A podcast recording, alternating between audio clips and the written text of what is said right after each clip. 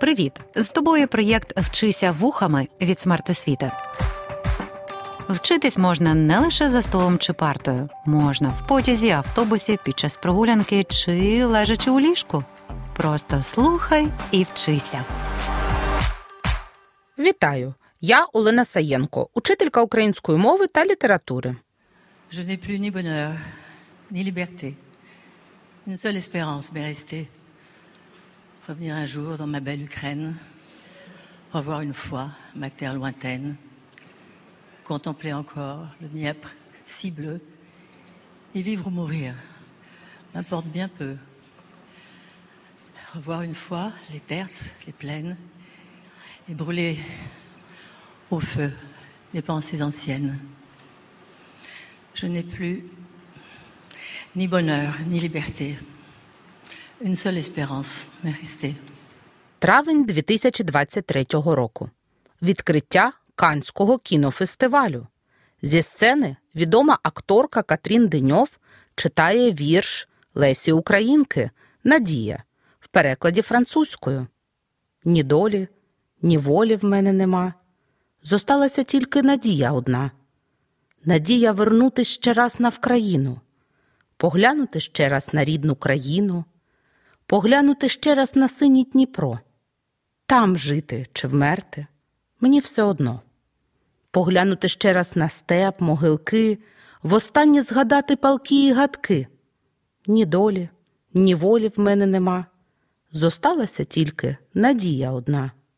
Цю поезію Леся написала в 9 років, коли заарештували її тітку та заслали до Сибіру. Чи могла юна дівчина уявити, що надія лунатиме зі сцени Кан та підтримуватиме українців? І ще одне запитання чому саме Леся Українка? Спробуємо знайти відповідь під час уроку та проаналізувати поезію Контраспемсперо, яка містить життєве кредо поетки. Леся Українка. Ми знаємо її під цим псевдонімом. Справжнє ж ім'я мисткиня Лариса Косач. Народилася вона 25 лютого 1871 року в Новоград-Волинському в шляхетній українській родині. Батько Лесі юрист та меценат Петро Косач, мати письменниця Олена Пчілка. У родині було шестеро дітей. Коли в Косачів народилася друга дитина Лариса, Олена Пчілка захворіла на анемію та поїхала лікуватися до Європи на півроку. А Петро Косач залишився вдома з двома маленькими дітьми, став татом у декреті. Леся жодного дня не відвідувала ані дитячий садок, ані школу. Усі діти Косачів початкову освіту здобували вдома. Це принципова позиція Олени Пчілки.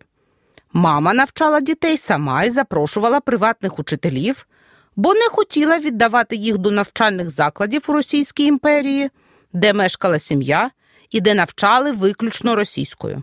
До речі, Олена Пчілка сама розробила навчальну програму. І ще один цікавий факт: у будинку Косачів не було дитячих книжок, бо мама вважала, що це погано вплине на формування естетичного смаку.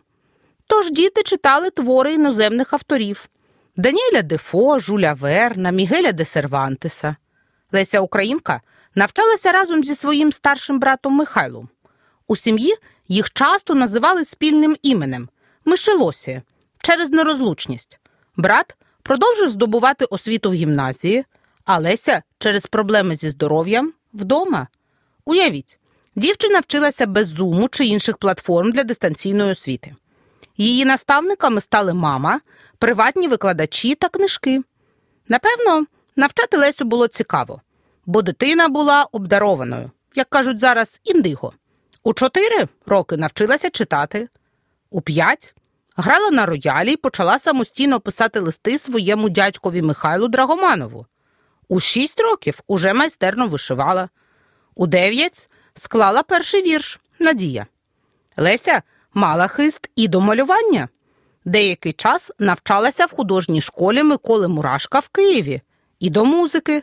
Брала уроки гри на фортепіано в дружини Миколи Лисенка Ольги Оконор і до вивчення мов.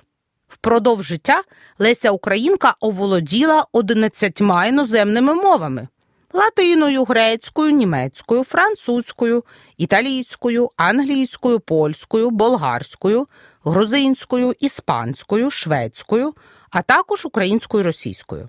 У колі інтелігенції тоді було нормою читати твори іноземних авторів мовою оригіналу. У 10 років у Лесі почалися серйозні проблеми зі здоров'ям. Їй діагностували туберкульоз кісток. Довелося забути про захоплення музикою.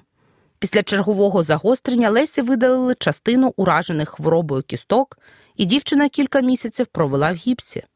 Історія хвороби Лесі Українки це не про страждання, а про силу духу та боротьбу, повноцінне життя, попри біль та негаразди. Про те, що думала сама мисткиня щодо свого стану і ким відчувала себе в боротьбі з недугою, можемо прочитати в її листі до матері Олени Пчілки. Мені здається, що я маю перед собою якусь велику битву, з якої вийду переможцем або зовсім не вийду. Коли в мене справді є талант, то він не загине. То не талант, що погибає від туберкульозу чи істерії.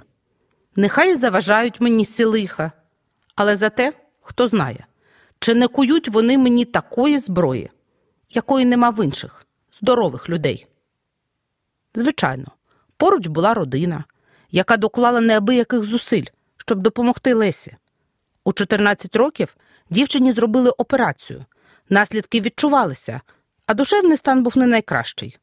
Мама вирішила підтримати доньку і надрукувати спільний переклад двох старших дітей вечорниць Миколи Гоголя з російської українською.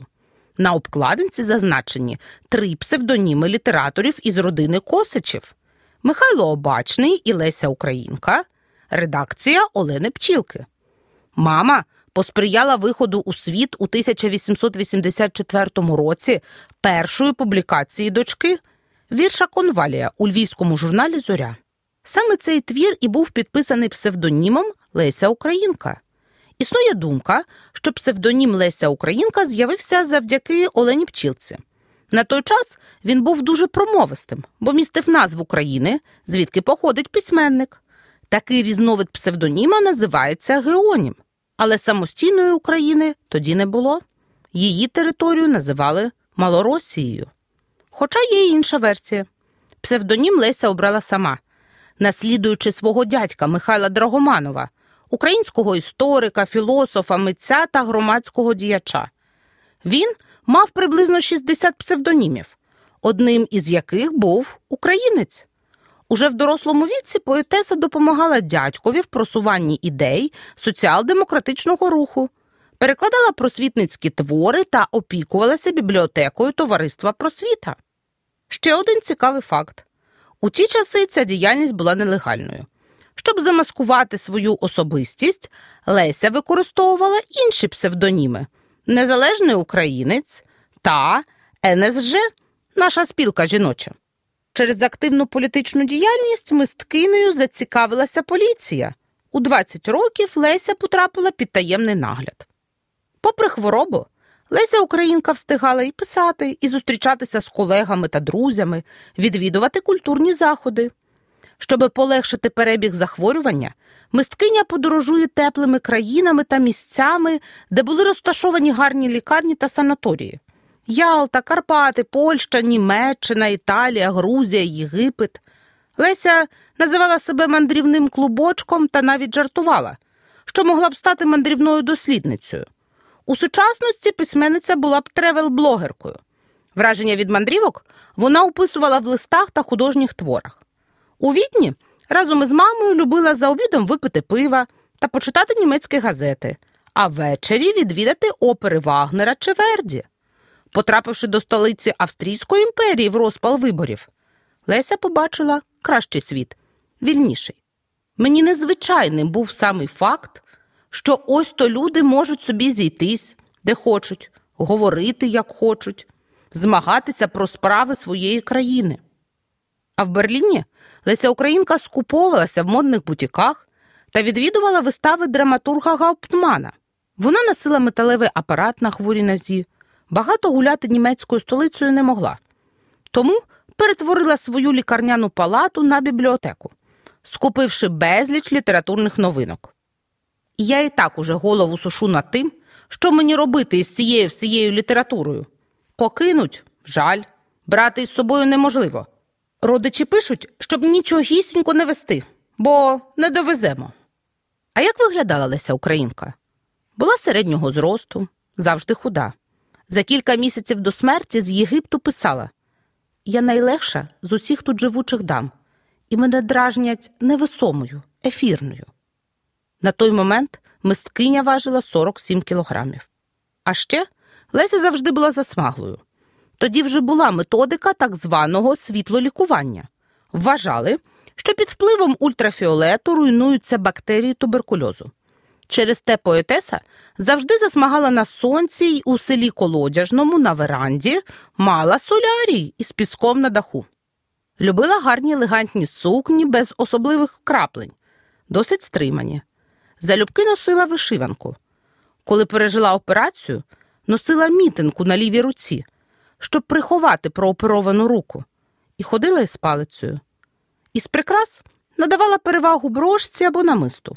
Часто доповнювала вбрання аксесуарами, ременем, сумочкою.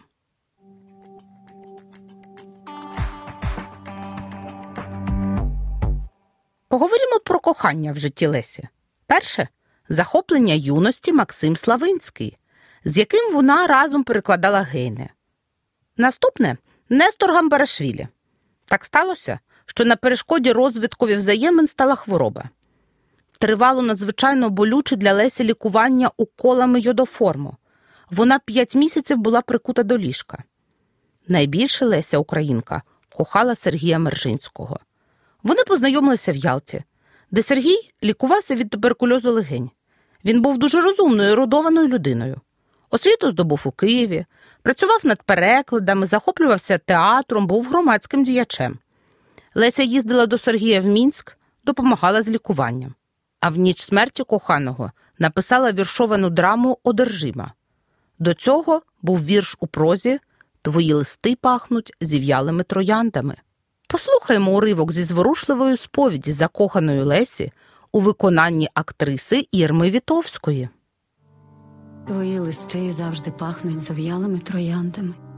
Ти, мій бідний, зів'ялий квіте, легкі, тонкі пахощі, мов спогад про якусь любу минулу мрію. І ніщо так не вражає тепер мого серця, як сії пахощі, тонко, легко, але невідмінно невідборонно нагадують вони мені про те, що моє серце віщує, і чому я вірити не хочу, не можу.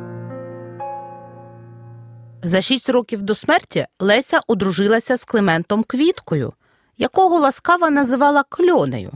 Він був молодший за письменницю на 9 років. Їх об'єднала любов до літератури та фольклору. Разом із Квіткою Леся записали і залишили нам у спадок 56 фонографічних валиків із записами українських дум та пісень. Звичайно, про якісний аудіозапис той час не йшлося. Проте уже винайшли фонограф, аналог диктофона. Ми матимемо можливість почути голос Лесі Українки. На унікальному записі фрагмент пісні Ой заїхав козак та із Україноньки.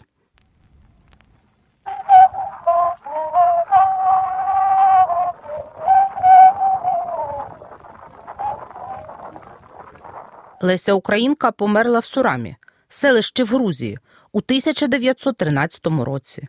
Їй було 42.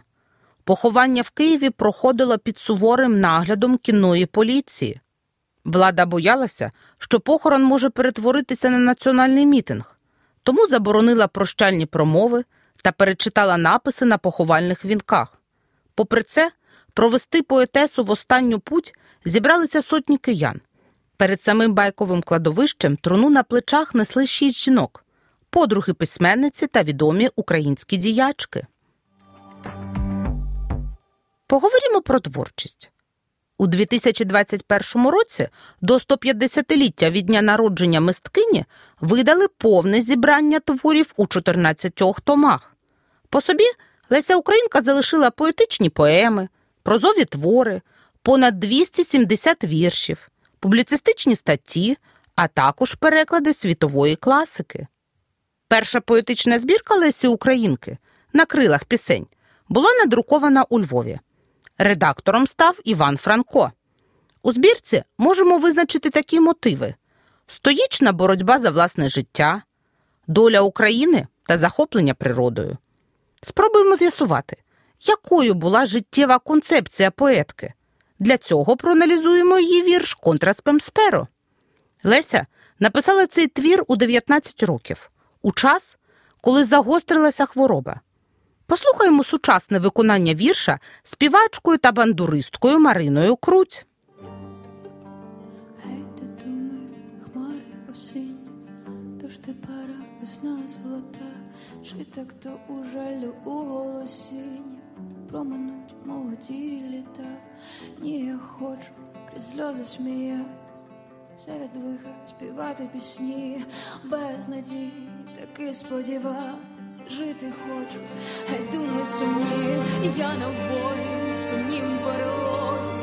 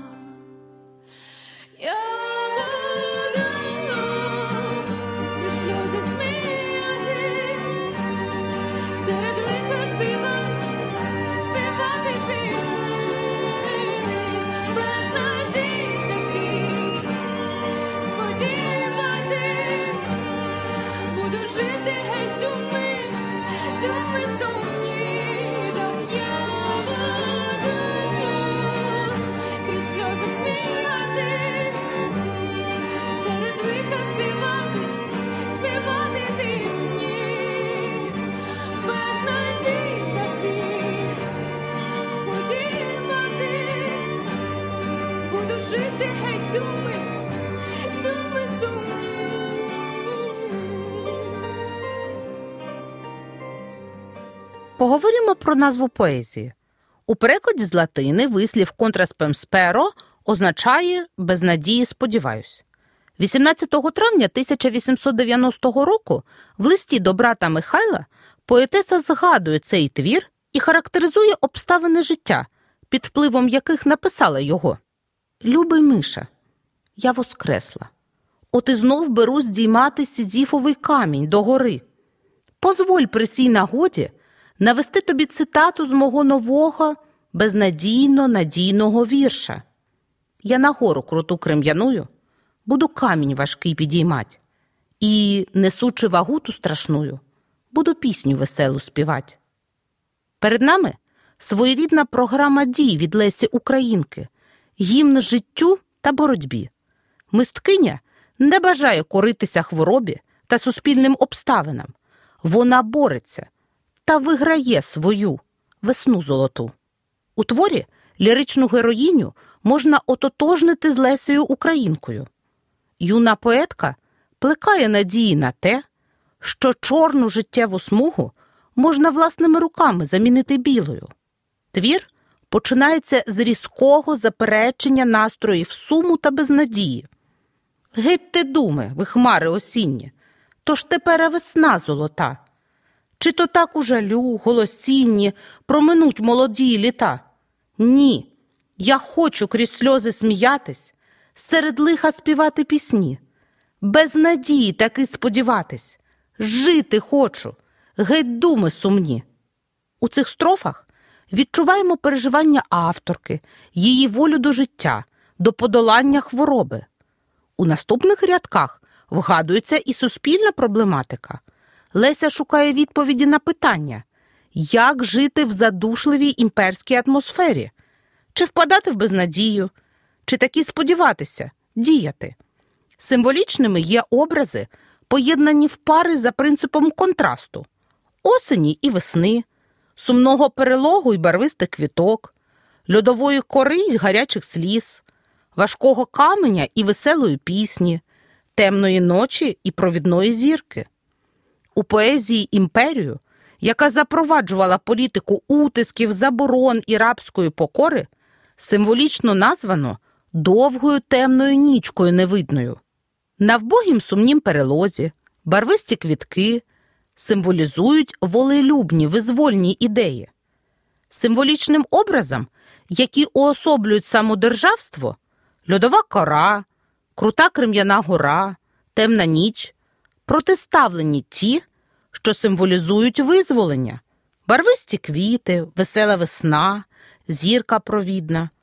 Один із ключових образів вірша камінь, який лірична героїня буде підіймати на гору круту кам'яною. Бачимо алюзію, прихований натяк на образ Сізіфа. Можливо, пам'ятаєте міф про цього давньогрецького героя? Сізіф, цар давньогрецького міста Ефіри, спробував уникнути смерті, за що був покараний богами. Він підіймав на гору важкий камінь, який повсякчас скочувався до підніжжя. Роботу доводилося починати заново. Звідси й фразеологізм, сізіфова праця, що має значення виснажлива й безплідна робота. У вірші слова Я на гору круту крем'яную, буду камінь важкий підіймать, набувають іншого значення. Камінь це символ зла та страждань, які випали на долю ліричної героїні, вага страшная. Утім, авторка готова не тільки мужньо боротися з ними, а й перемагати страждання веселою піснею. Леся втілює мотив нездоланного життєвого оптимізму. Визначимо художні засоби поезії, епітети, хмари осінні, весна золота, молоді літа, думи сумні, вбогий сумний переліг, барвисті квітки, сльози гіркі й гарячі, кора міцна, весела весна, крута крем'яна гора, камінь важкий, вага страшная, пісня весела, нічка невидна, зірка провідна, ясна, темні ночі. Оксиморон. Без надії таки сподіватись, крізь сльози сміятись, серед лиха співати пісні. Анафора, єдинопочаток буду сіять, надає героїні відчуття впевненості у своїх діях. Метафора владарка темних ночей. Гіпербола вага страшная. Риторичне питання. Чи то так у жалю голосінні промайнуть молоді літа? Звертання. Гетьте думи ви хмари осіннє. Контраспемсперо має ознаки неоромантизму, прагнення поєднати ідеал із дійсністю, увага до чуттєвої сфери людини, емоційно-інтуїтивне пізнання світу, піднесення постаті визначного героя, усвідомлення індивідуальної та суспільної свободи. Тож, пропоную вам такий план дій на майбутнє від Лесі Українки крізь сльози сміятись, серед лиха співати пісні, сіять барвисті квітки, без надії сподіватись, жити, геть думи сумні. Цікаво, чи відчули сьогодні, що маєте те, що єднає вас із Лесею Українкою? Замислилися над цим запитанням? Послухаймо уривок із документально-поетичного перформансу Я Леся. Я як Леся люблю море.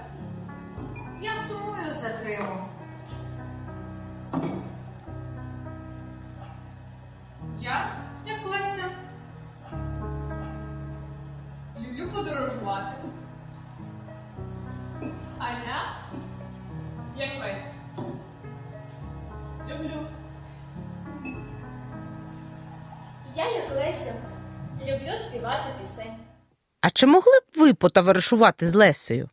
Можливо, у чомусь не зійшлися б характерами. А якщо ви не знайшли відповіді на ці запитання впродовж нашого уроку, пропоную переглянути цікаві посилання в описі. З вами була Олена Саєнко.